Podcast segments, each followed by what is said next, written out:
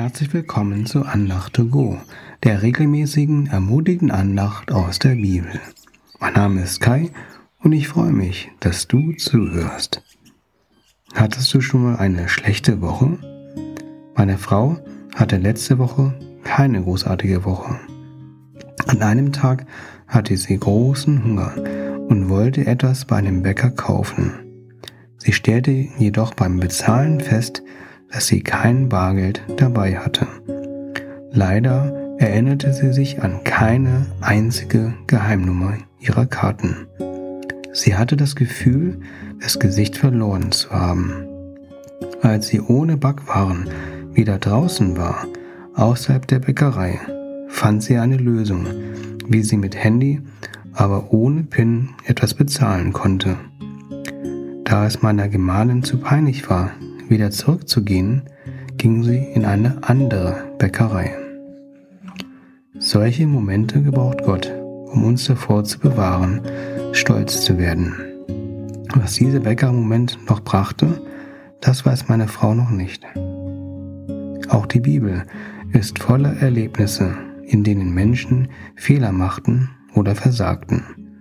Eines der größten Fehler der Menschheit ist, als Adam und Eva sich von Satan verführen ließen und von der Frucht aßen.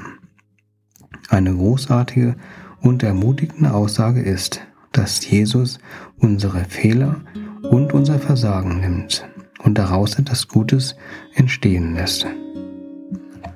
Ein berühmtes Beispiel dafür ist, als Josefs Brüder ihn als Sklave nach Ägypten verkauften. Doch Gott benutzte dies, um Josefs Brüder und deren Familien auch in Zeiten einer großen Hungersnot zu versorgen.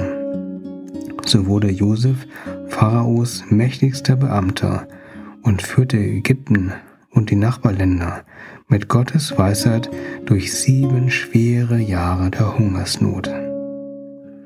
Nachdem Josef seinen Brüdern vergab und diese vor ihm niederfielen und sagten, dass sie Josefs Sklaven sein sollten, antwortete dieser in 1. Mose 50, Vers 20. Ihr hattet Böses mit mir vor, aber Gott hat es zum Guten gewendet, denn er wollte auf diese Weise vielen Menschen das Leben retten. Das war sein Plan, und so ist es geschehen.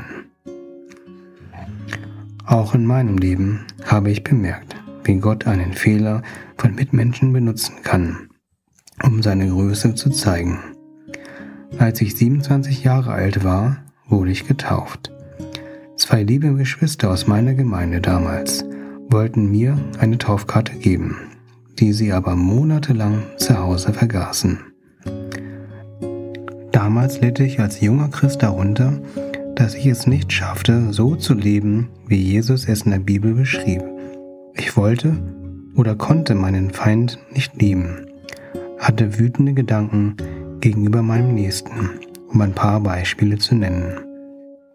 Innerhalb einer Woche stach ein Bibelvers heraus, als ob Gott ihn mir viermal wiederholte. Damals ging ich in zwei Bibellesegruppen und in beiden tauchte der Bibelvers Johannes 15, Vers 5 auf, in dem Jesus spricht, Ich bin der Weinstock und ihr seid die Reben. Wer mit mir verbunden bleibt, so wie ich mit ihm, bringt reiche Frucht. Denn ohne mich könnt ihr nichts ausrichten. Weiterhin las ich denselben Bibelvers in meiner persönlichen Bibellesezeit. Dabei folgte ich einem Bibelleseplan, der nicht auf die beiden Bibellesegruppen abgestimmt war. In derselben Woche gab das liebe Paar mir endlich die Taufkarte, auf der derselbe Bibelvers stand. Damit sagte mir Gott deutlich, dass ich Jesus als Weinstock brauche, um Frucht zu bringen. Höre auf, es allein zu versuchen, das geht nicht. So nutzte Gott das viel zu späte Überreichen der Taufkarte, was aus Gottes Sicht genau der richtige Zeitpunkt war. Das zeigt mir, dass Jesus auch heute lebendig ist. Der Sohn Gottes ist wirklich auferstanden. Daran zweifelte Thomas.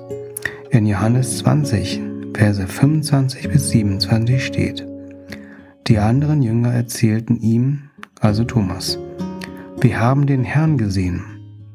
Thomas sagte zu ihnen, niemals werde ich das glauben. Da müsste ich erst die Spuren von den Nägeln an seinen Händen sehen und sie mit meinem Finger fühlen und meine Hand in seine Seitenwunde legen, sonst nicht. Eine Woche später waren die Jünger wieder im Haus versammelt und Thomas war bei ihnen. Die Türen waren abgeschlossen. Jesus kam, trat in ihre Mitte und sagte, Frieden sei mit euch. Dann wandte er sich an Thomas und sagte, Leg deinen Finger hierher und sieh dir meine Hände an. Streck deine Hand aus und lege sie in meine Seitenwunde. Hör auf zu zweifeln und glaube. Thomas musste nicht mehr Jesus berühren, sondern er glaubte ihm. Doch durch Thomas Zweifel lernen wir über Gott, dass es okay ist zu zweifeln und dass Jesus auf unsere Schwierigkeiten, Fehler und auf unser Versagen eingeht und diese für seinen großen Plan nutzt. Adam und Eva begingen den größten Fehler der Menschheit, nicht auf Gott zu hören. Jedoch löste Gott dieses Problem bereits durch Jesus Opfer am Kreuz. Dadurch wurde Jesus große Liebe zu uns gezeigt, und der Auferstandene gebraucht weiterhin unsere Fehler und unser Versagen, auch heute und in Zukunft. Möchtest du auch keine Angst mehr haben müssen, Fehler zu machen oder zu versagen? Ich bete kurz. Jesus, befreie uns von der Angst, Fehler zu machen oder zu versagen. Danke, dass du für unsere Schuld gestorben bist. Danke, dass es okay ist, zu zweifeln. Verwandle du unser Zweifeln in Glauben an dich und sogar in Staunen, dass du der lebendige und auferstandene Gott bist. Hilf uns, unsere Mitmenschen zu vergeben, wenn sie schuldig an uns geworden sind. Hilf uns, dir zu vertrauen, wenn wir durch schwere Zeiten gehen oder andere uns schlecht behandeln. Du brauchst alles für deinen guten Plan. Amen.